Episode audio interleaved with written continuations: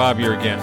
This is going to be part two explaining why not all of a believer's good works are like dirty, disgusting, smelly rags in God's eyes. So, in part one of this podcast topic, I explained to you how the scriptures show quite clearly that those good works that are seen by the Lord as being disgusting are those good works that his children do for unrighteous reasons. And the main reasons why the Lord sees the good works that some believers do as being unrighteous is that some believers do them because they're told to, or they're paid to do them, or they do them to please people, and not because they want to do them to please their Lord. Yes, God's people can simply go through the motions of doing those things that the Lord deems a good work, like the good works that some of the Old Testament believers were doing when they went to the temple to offer those sacrifices that the Lord asked of them. See, they were doing those temple sacrifices with a bad attitude. They were being grumbling and whining and complaining and it was it irritated him to have to go through all that hassle for the Lord and la la la la la. So even though they were doing the right thing, it wasn't pleasing to the Lord because their heart wasn't in the right spot. And for the church age, an example of those good works that the Lord sees as being disgusting good works are those good works that believers do, like maybe being a pastor who runs a church for selfish, power hungry, money grubbing reasons, or or like when believers go to church knowing in their heart and mind that they don't really want to be there, or like being part of a popular Christian music group who sing Christian songs knowing that they're they're only in the ministry for the honor and prestige that it brings them. So, again, being a pastor or being a faithful churchgoer or being in a Christian band can be a good work. But that same good work can become disgusting in God's eyes if they're being done without the goal or desire to please the Lord first. Another important tidbit that I shared in part one of this podcast is that not only can a believer's good works be seen as pleasing by the Lord, the Lord himself expects his children to do good works. Ephesians 2:10 says we are God's handiwork, created in Christ Yeshua to do good works, which God prepared in advance for us to do. Pretty simple, isn't it? Matthew 5:16. Let your light shine before men in such a way that they may see your good works and glorify your Father who is in heaven. It's important for us to understand that the Holy Spirit, that our heavenly Father, that Yeshua Christ himself do not make us do good works. We have to choose to want to do those good works. We have to choose to control our flesh and do the things that please our Heavenly Father. Now, again, if we want our good works to be pleasing to the Lord, we must do them with the right motive. Simply going through the motions as we do our good works will result in those good works being burnt up at the judgment seat of Christ. And even having good motives is not always enough. We have to be doing those good works according to the way the scriptures are written. The Christian bookstores are full of all kinds of garbage religious Christian self help books that don't teach people how to deal with their sin biblically.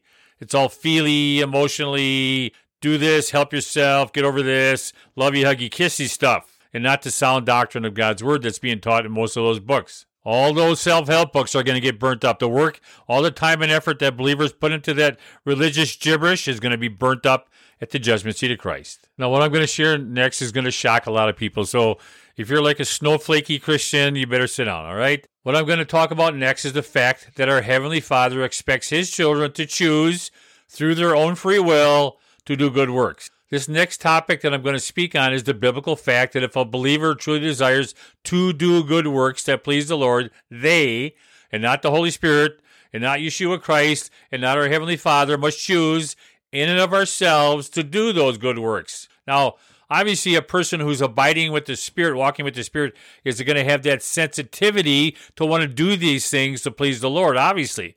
But let's be honest, this world is full of people playing church who are doing all kinds of pious, religious looking things who are doing it in the flesh. How do we determine that? We don't. God determines that at the judgment seat of Christ. Brethren, what credit from the Lord is there for a believer if it wasn't them choosing to please the Lord rather than the Holy Spirit doing the work for them. You know, it's sad that this churches are so full of spiritually dull and spiritually dead believers. You know, it's like we have people in Christian churches, mostly the Pentecostal like churches, who actually believe that before a believer chooses to be obedient to the words in the Bible, they have to have like the Spirit of God whispering in their ear, I want you to go out and love your wife like Christ loves the church. Like they don't already know that. I want you to go out and love your enemies. Like they don't already know that. They have to have permission from the Holy Spirit or like some kind of a pep talk from the Holy Spirit before they're all going to obey God's word? How silly is that? I don't need the Spirit of God, the Holy Spirit of God, to enlighten me that I need to love my wife like Christ loves the church or love my enemies. Many times I need His help to help me love my enemies, but I know what I need to do. I just got to make up my mind to do it. Come on, brethren, you got to be smarter than this. I know the Bible tells me that God loves a cheerful giver. What do I need to wait every Saturday night for the Holy Spirit to whisper in my ear? Tomorrow, you need to be a cheerful giver, Brother Bob. No, I already know that. I just have to do it. I have to be faithful. That's what being faithful is, is to do what it says. I don't need to have somebody teach me every Sunday be a cheerful giver. Love your wife like Christ loved the church. Love your enemies. Do not steal. Come on, people. Come on. Now, sadly, I'm forced to bring this topic up because there are actually born again believers in the church of the living God, many of them being in positions of authority in the church, who genuinely but foolishly believe and teach that if a blood bought, born again child of God does do these good things that please the Lord, it's not the believer who's really doing those things, but the Holy Spirit inside of them. That concept is so idiotic. I need to share what I just shared again so that you clearly understand what I just said. There are actually born again believers in the church of the living God, many of them in positions of authority in the church, who genuinely but foolishly believe and teach that if a blood bought, born again child of God does those things which please the Lord, they only did those things that pleased the Lord because the Holy Spirit did it for them. Again, that concept is so unbiblically crazy. One has to wonder how a person who believes this garbage ever got saved to begin with. The believers who think this way are so screwed up biblically that they even think that it's of the flesh when a believer, in and of themselves and what they know about the scriptures and what the Lord wants them to do, chooses to do whatever it takes to please the Lord. Just imagine it. The believers who think this way think that any good work that a child of God chooses to do on their own, like maybe choosing to work at a rescue mission or going out to a park and handing out Bible tracts, is doing a good work in the flesh and not in the spirit because they chose to do it on their own. Brethren, it's amazingly sad how biblically stupid many are in the church these days. And a major reason for that is a lot of God's people no longer use their brains for learning biblical truths, but instead solely rely on their emotions or their experiences for determining what they feel biblical truth is. So that means that these pious sounding religious fools believe that if a believer chooses to do something like trying to love their wife as Christ loves the church, their attempt at trying to do that is not a good work, but rather a work of the flesh. My Bible tells me that precious in the eyes of God is that Christian woman with who uses her quiet and gentle spirit to try to win her husband over to the Lord. Don't tell me that's garbage. God doesn't think that it's garbage. God doesn't think that's fleshly. God thinks that's a great thing. It's precious in his eyes when a Christian woman uses her quiet and gentle spirit to win her jerk of a husband back to the Lord. Yes, there are actually people many who claim to be pastors in the churches of the living God who teach and preach that if a believer chooses to, in his own mind and in his own desires, to go out and do things that please the Lord, it's a it's a work of the flesh and not of the spirit. What a joke! It's a sad it's a sad world we live in with these churches today, brethren. That type of thinking is absolutely moronic. Now, of course, the pastors who say they believe this pious sounding but unbiblical concept do not believe that it's of the flesh to take the time and effort to come up with a sermon next Sunday.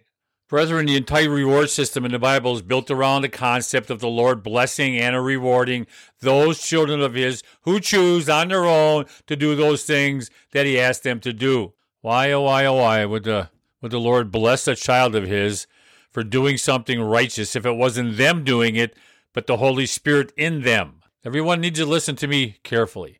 Every single reward, blessing, or special honor that a believer receives in eternity, they receive because they deserved or earned it. I think I just heard some believers faint. Brethren, our Heavenly Father does not, never has, never will dole out any eternal rewards, blessings, and honors to His children who do not choose to do the things that He commanded them to do.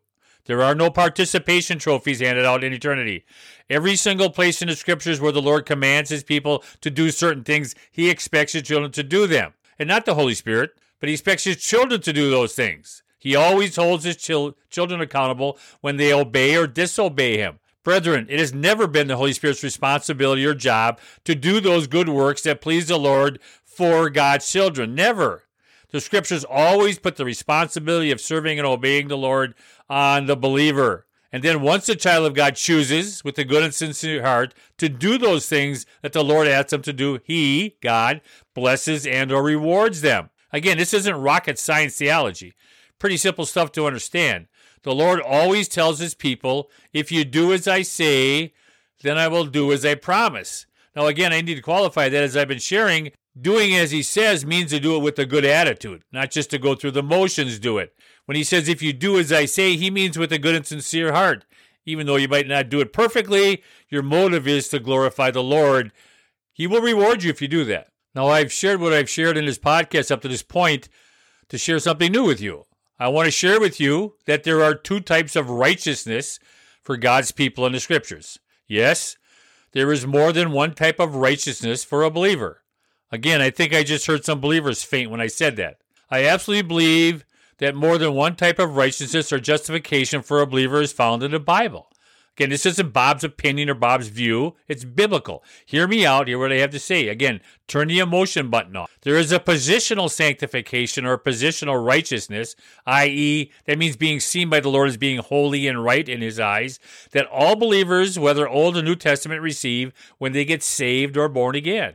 Believers are not seen positionally holy or righteous because of a good work or deed they have done for the Lord. Believers are seen as being positionally right in God's eyes simply because they got saved through faith in the gospel of Christ. Positional sanctification or positional righteousness simply means that if one is truly saved, all of their hell debt sins are forgiven because of what Christ's sin cleansing blood does, which in turn means that because the believer's sin debts are paid off, the Lord always see that sees that believer as having a position of being right and not wrong with him, regardless of how they live their spiritual life. Now listen carefully. This permanent positional righteousness, i.e., being seen as being eternally right in God's eyes, forever and forever, only pertains to how the good Lord sees his children in regards to determining if they go to heaven or hell. So, in your mind, picture the Lord seeing all humans in a line, waiting to be condemned or judged by the Lord for being sinners.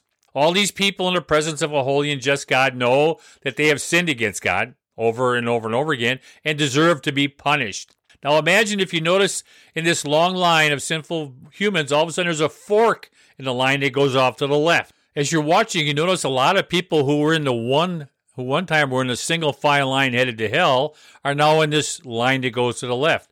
They are still sinners, but for a specific reason, they have been put in a line separate from the other line full of sinners. Then you notice that as the two lines of people get closer to the throne of God, one of the lines has the people headed to a spot that says heaven, and the other people in the line has a, is a sign above it that says headed to hell. So why are the people in one of these lines headed to heaven while the people in the other line are headed to hell? Is it because the people in the line headed to heaven were less of a sinner than the people in the line headed to hell? Absolutely not.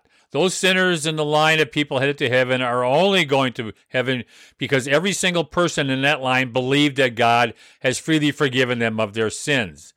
They're still sinners saved by grace, but they're headed on the path to heaven because of their faith in the gospel. Every single person in the line of people going to heaven at some point in their lives have trusted, I believe, that the Lord was going to do as he promised and freely redeem them of their sins.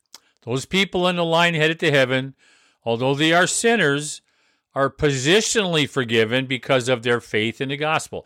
So even though they are sinners, as they pass by the Lord, he sees these people covered with the blood of his son. Let me share a little kind of a little tidbit information with you. It's kind of important. You can use this at your next Bible study class. If you have two pieces of bright red plastic sheeted paper, bright red, crimson red, and if you lay one of those on top of the other, do you know what happens to the color of the bright red plastic paper underneath?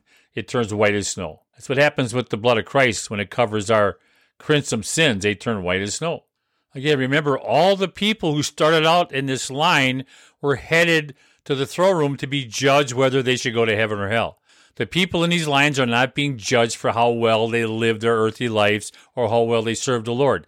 This is a hell heaven only judgment line. Now, everybody on planet Earth starts out in the people line headed to hell. And the absolutely only reason why anyone ends up in the line headed to heaven instead of hell is because somewhere in life that person believes through simple faith that God will be faithful to his word and will forgive them of their sins. Those believers that the Lord now sees as positionally righteous or right in his eyes are only positionally righteous or right in his eyes because the blood of his son covers their sins. I shared all of that information so you could understand what this next verse means. Romans 4 3. For what does the scripture say? Abraham believed God, and it was credited to him as righteousness. At one time, Abraham was in that line of people headed to hell. His faith in a Redeemer God took him out of that line of people headed to hell and put him in a line with people headed to heaven. And today in the church, everyone starts out in a line of people headed to hell, but ends up in the line with people going to heaven because they at some point truly believe and accept that Yeshua Christ suffered and died to pay off their sin debt.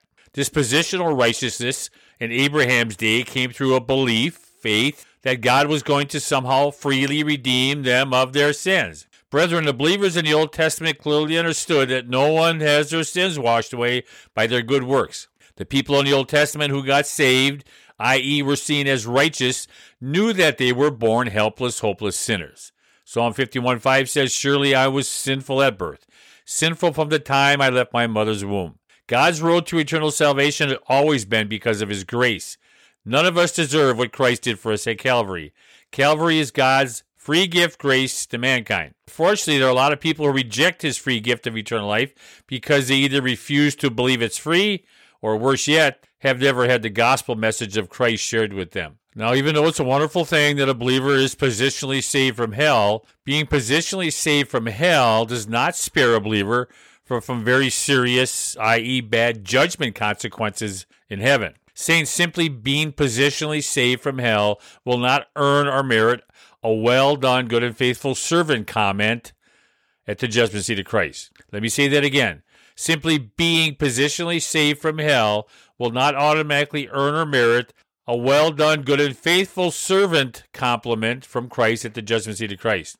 In order to hear, well done, good, and faithful servant of God at the judgment seat of Christ, a believer must be found to have a faithful walk in their life. And this good and godly spiritual walk or faithful walk will lead to a good judgment at the judgment seat of Christ. And this is accomplished through a believer's progressive or ongoing faithful walk of obedience to God's word. This trying to walk holy and righteous and obedient to the Lord's commandments is what's called progressive sanctification. That means believers need to grow up and mature and be more faithful and be, be more diligent and, and persevere and overcome, repent. They need to be sharing your faith, you need to be growing and growing and growing, continue to grow. We're never gonna we're never gonna be sinless, but we should be continuing to grow more and more Christ-like. That's part of our progressive sanctification that takes place in a believer's life. Positional salvation, positional sanctification that came through our the free gift of faith in the gospel of Christ.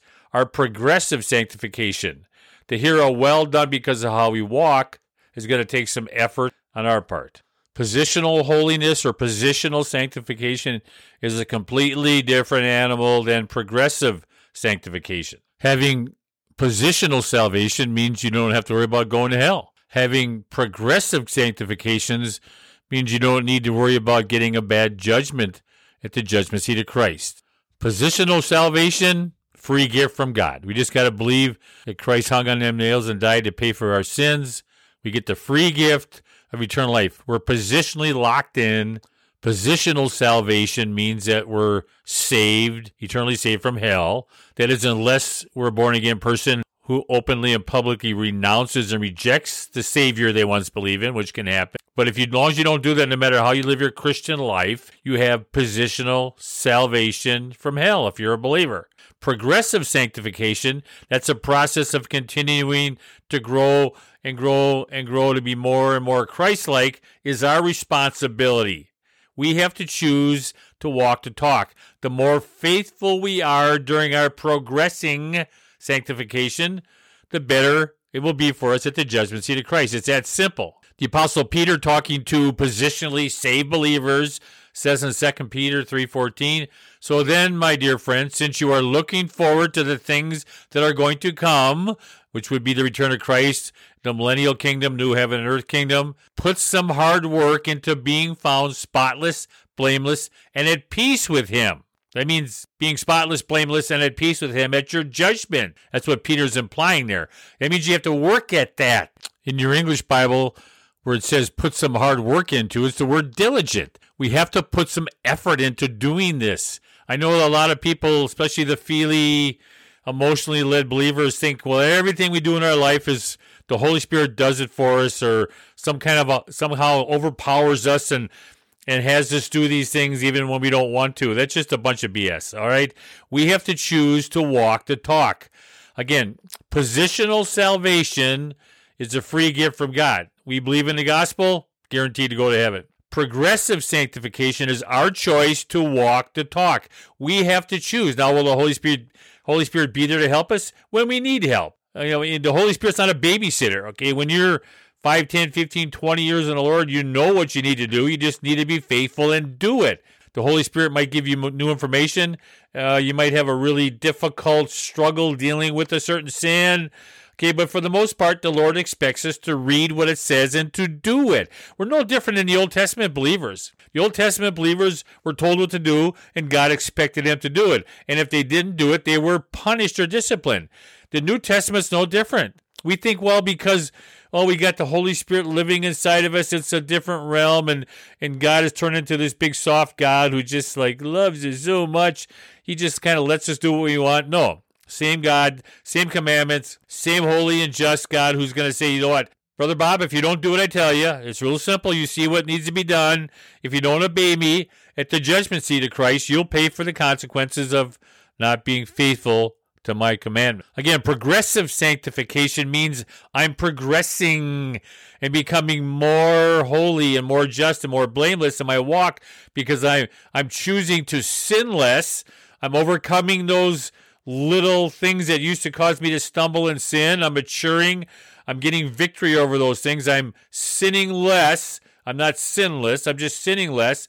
And I'm responding in a righteous, God honoring way more often than I did when I was first a believer. We're progressing. You're progressing towards that, that goal of being perfectly holy, sinless, and righteous. Now, I don't want to make this confusing. I don't want to get sidetracked. Now, because of the avenue of repentance, confession, we can have our sins washed away when we stumble in sin and we confess and repent. The blood of Christ will cleanse us, and we can stand in the presence of the Lord, blameless, holy, and righteous because of our sins being washed away. But that doesn't mean that the Lord's going to be pleased with us because we're dealing with our sins. We always also have to be doing those things that please the Lord again, I don't want to make this sound mean or nasty, but think about this. You know, if you if you're if you were a lost person when you were unsaved and you did a lot of bad things in your life and you got rid of all the bad things, which is a good thing, you got rid of all the negatives, the negative things in your life. Well, you know what? If you get rid of all your negatives and don't put positive things in your life, well, then basically you're at zero Christian. See, you're at the zero spot. The Lord doesn't want you just to deal with the old bad things in your life. He wants you to start doing those new things that He thinks are pleasing to Him. He wants you to start changing your life and start adding some pluses to your zero Christian life. So you're doing those things that are that are pleasing to the Lord, like going out and sharing your faith, like being a prayer warrior, like being diligent in studying your Bible. There's a whole list of things that we can do that are pleasing to the Lord that add pluses to our, whatever you want to call it, our honor or glory in eternity. And they're definitely going to add and benefit to us at the judgment seat of Christ. The more that we do for the Lord, the more rewards and blessings we're going to have in eternity. It's that simple, brethren. Brethren, the good Lord doesn't bless us and honor us and reward us at the judgment seat of Christ simply because we're dealing with our sins. We also have to be doing those things that please the Father. When we do those things that please the Father, we will, we will receive rewards and blessings and honors in the next life. That's part of overcoming. See, that's part of overcoming. We overcome our flesh and do those things that are pleasing to the Lord. You know, you always hear people talking about trying to have benefits. Uh, to build up benefits, whether it's a 401k or a pension or annuity, whatever. You want to build up benefits so that when you retire, you have these economic benefits. Well, being a pleasing, faithful child of God has outstanding eternal benefits. at the judgment seat of Christ, there's a whole list of rewards and blessings and honors that the Lord's going to give to those believers he deems faithful. In the Bible, the words righteous and justified have basically the same meaning in the Greek. Now, we looked in the book of Romans and it said that Abraham was not justified by his good works, but by faith. And yet, I'm going to show you that in the book of James, there was a time when Abraham was justified by his good works. Now, God's not a liar. And what this is showing me, clearly shows me in the Bible, that there's two types of righteousness for believers. The first righteousness you get, again, righteousness or to be righteous means that you God sees you as being right in his eyes. So the first type of righteousness is when we get born again. We trust Christ as our Savior. Our sins are washed away, and God sees us as right in his eyes. We went from being sinners who deserve to go to hell to be seen as right in God's eyes because the blood of Christ covers our hell debt sins. But that's just the first part of our Christianity. The second part of our Christianity is to walk the talk and do those things that honor the Lord. This is what progressive righteousness is about. Progressive righteousness. It's an ongoing process where we're continuing to walk in a manner that pleases the Lord. We're continuing to learn, study the Word, and to do those things that please the Lord. Now, again, most of you are not taught this, but the Bible clearly shows that there's two types of righteousness for the believer. There's the initial salvation righteousness that we get through faith in the gospel, and there's a righteousness how God sees us as being right because we're doing what's right in His eyes. Again, when a believer is seeing as being righteous in their walk or behavior in God's eyes, they are seen that way because they did something biblically right that pleased the Lord.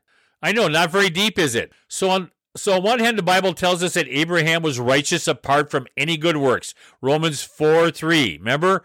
For what does the scripture say? Abraham believed God, and it was credit to him as righteousness. And then the verses go on to say that this type of righteousness, salvation righteousness, does not come about by our good works. But on the other hand, if you go to the book of James, James says, Are you willing to recognize, you foolish fellow, that faith without works is useless? For our father Abraham was justified by works when he offered up his son Isaac on the altar. Now, since we know that God is not a God of confusion, there must be two types of righteousness in the scriptures, and there is. Again, you're not going to be taught this, so take notes. Again, the first type of righteousness for the believer is salvation righteousness, and that comes through the, the blood of Christ. It comes by believing the gospel of Christ. Again, Romans 4 3, what does the scripture say? Abraham believed God, and it was credited to him as righteousness. The other righteousness is a works righteousness that is a result of a believer sincerely doing as the Lord commanded, which is always right to do in the Lord to sincerely do as the Lord commanded is always the right thing to do. That's why we're going to read James again. James chapter 2 starts in verse 20. But are you willing to recognize, you foolish fellow, that faith without works is useless?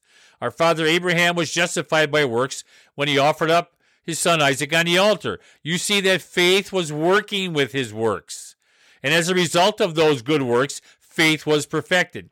And the scripture which was fulfilled said, And Abraham believed God, and it was reckoned to him as righteousness, and he was called a friend of God.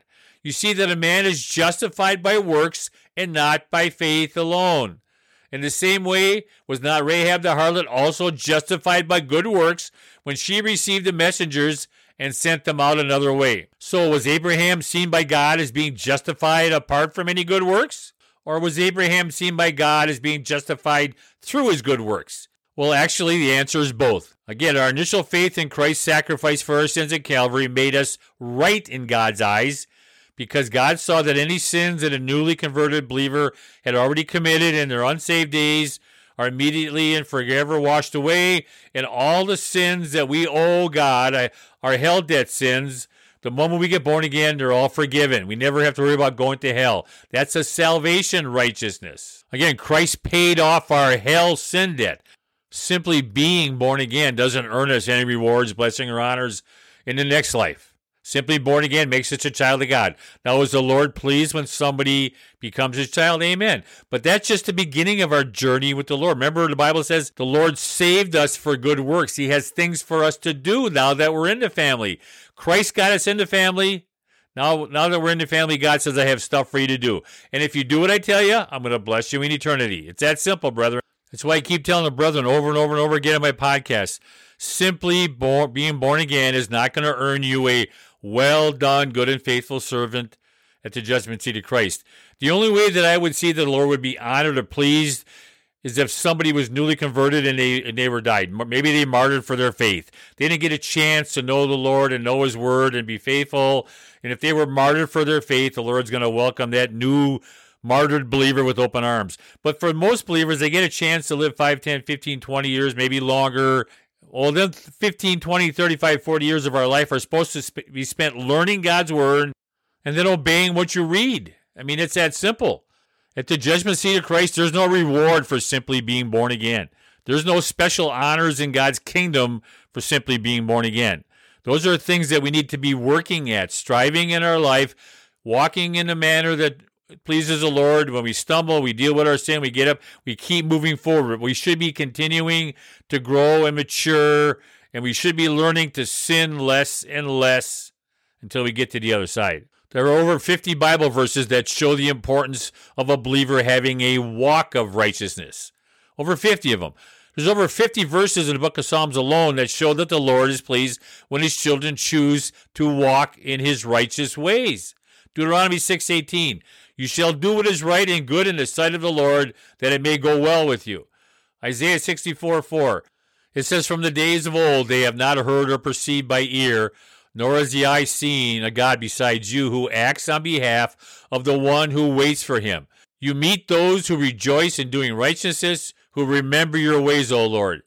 Ezekiel 3:18 When I say to the wicked you shall surely die and you do not warn him or speak out to warn the wicked from his wicked way that he may live that wicked man shall die in his sin but his blood I will require at your hand However, if you have warned the wicked, and he does not turn from his wickedness or from his wicked way, he shall die in his sin, but you have delivered yourself. It says in Matthew 5 6, Blessed are those believers who hunger and thirst for righteousness, for they shall be satisfied. Hosea 14:9 Whoever is wise, let him understand these things. Whoever is discerning, let him know your way. For the ways of the Lord are right, and the righteous will walk in them but the transgressors will stumble in them. Again, these are written to believers. Psalm 5:12 For it is you who blesses the righteous man or woman, O Lord. You surround him with favors with a shield. Psalm 7:8 The Lord judges the people. Vindicate me, O Lord, according to my righteousness and my integrity as I have walked in your ways. I could go on and on and on. I could go on and on and on showing all the Bible verses where the Lord is pleased when his children do what he says. And when we do what he says, that means we are right in his eyes. Being right in his eyes means he sees us as being righteous. Yes, we have the ability as human beings to do what's right in God's eyes.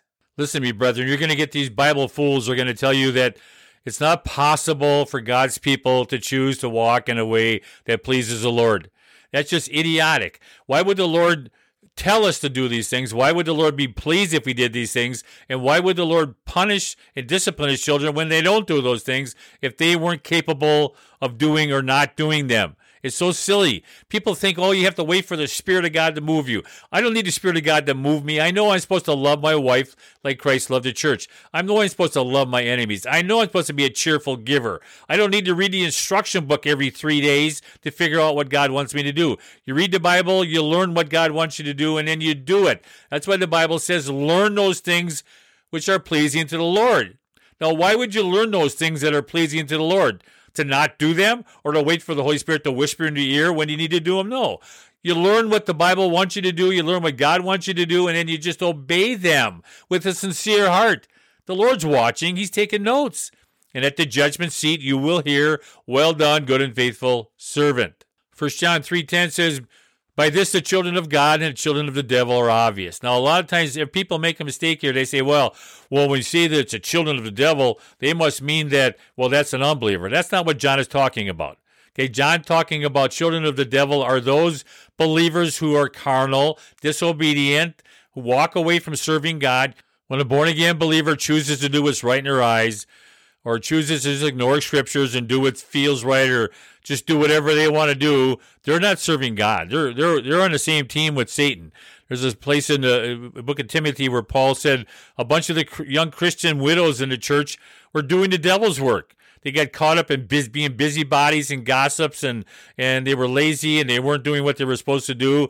Now they weren't serving Satan with an upside down cross, but by their actions, they were showing Paul that they weren't on God's team, they were on the devil's team, probably not even knowing it. The Apostle Paul said that born again believers who teach what's right in their own eyes are actually teaching doctrines of demons. When believers add to scriptures or take away from scriptures and teach whatever is in their heart, whatever they think is right, if they teach, well, this just seems right to me, they're not teaching God's word. They're teaching doctrines of demon. That's what Paul said. So you need to think about this. You can be on the wrong side when you're a born again child of God if you're not obeying God's scriptures. That's why First John says, By this the children of God and the children of the devil are obvious. Anyone who does not practice righteousness is not of God, nor the one who does not love his brother. Now, obviously, anyone with more spiritual discernment than a French fry knows that John is talking about believers. Again, I don't want to get sidetracked here, but how do I know John's not talking about unbelievers? Because John says anyone who does not practice righteousness is not of God. Well, you know what? Unbelievers never practice righteousness. Uh, unbelievers are never right with God. They're cut off from God until they trust Christ as their Savior. Unbelievers can do the greatest, most wonderful, lovely things in the world, but you know what? When they die, they're going to go to hell because all of them good things they did are not going to pay for their sins.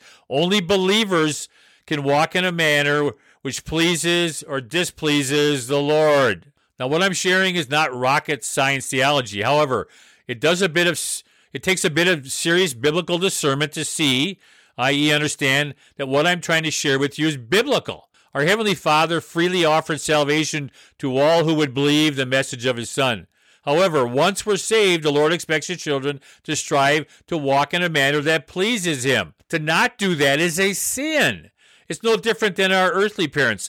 Our earthly parents expect us to walk in a manner that pleases them. And when we don't, our parents are upset with us. They're discouraged. They get angry. They get upset. They get disappointed. Same with the Lord. Just because we're his child, just because we're God's child, that doesn't mean we can't disappoint him. And brethren, simply choosing to do the right things that are right in God's eyes with a good attitude is pleasing to the Lord. So you got to quit listening to the biblical idiots that tell you that all of a believer's good works are like dirty rags or not. The Lord wouldn't ask us to do stuff if it wasn't pleasing to him. The Lord wouldn't reward his faithful children if it if they hadn't pleased him. This is again, this is pretty simple stuff. If you're not thinking about yourself as being some pious holy ruler who thinks everything's about the Holy Spirit. Okay, God gave us the responsibility to walk the talk. He put that on us. We need to read his Bible, study what his Bible says, learn what he wants us to do, learn those things that please him and do those, and learn those things that displease him and don't do those. I believe if more of God's people truly understood the eternal importance of striving to do those things which please our Heavenly Father, they would. Unfortunately, many of God's people are listening to biblically ignorant people who are teaching them that all the good works that a sincere believer does are like dirty, filthy rags in God's eyes. That's a lie from the devil. Quit listening to them fools. Brethren, on Judgment Day, if you want to hear, a well done, good and faithful servant, you need to put some effort into walking in a manner which pleases the Lord. The Holy Spirit is not going to do this for you. Contrary to what you're taught, the Holy Spirit is not going to do this for you. Isaiah 48, this is what the Lord says Your Redeemer, the Holy One of Israel. I am the Lord your God who teaches you what is good for you and leads you along the path that you should obey. If only you had listened to my commandments, that means listen and obey them, is what he's saying. Then you would have peace flowing like a gentle river and a righteousness rolling over you like waves in the sea. I want everybody to listen to me carefully. At the judgment seat of Christ, I want it to be me who chooses to serve the Lord. I don't want to find out it was the Holy Spirit who was serving Christ for me. I want it to be me whom the Lord found faithful. I don't want to find out that it was the Holy Spirit being faithful for me. I want it to be me whom the Lord says, Well done, good and faithful servant. I don't want to find out that it was the Holy Spirit who did everything necessary to make me look good in front of Christ. Now, I said these things facetiously. I know that the Lord would never ever reward, bless, or honor any child of his in this life or in the next life for something they did not earn or merit. Revelation 2:10. Don't be afraid of what you're about to suffer. The devil will throw some of you in prison to test you. You will suffer for 10 days. But if you remain faithful, even when facing death, I will give you the crown of life. When the good Lord promises us rewards, and when he tells us, Well done, good and faithful servant, he means what he says. And he's talking to believers who deserve those words because they chose to walk the talk. Do as the Apostle Paul did. He said, I fought the good fight. I contended for the faith. I ran the race according to the rules, and I finished the course. Your true friend in Christ, Brother Bob. And as always, the only way to separate religious gibberish from biblical truth is to know your scriptures.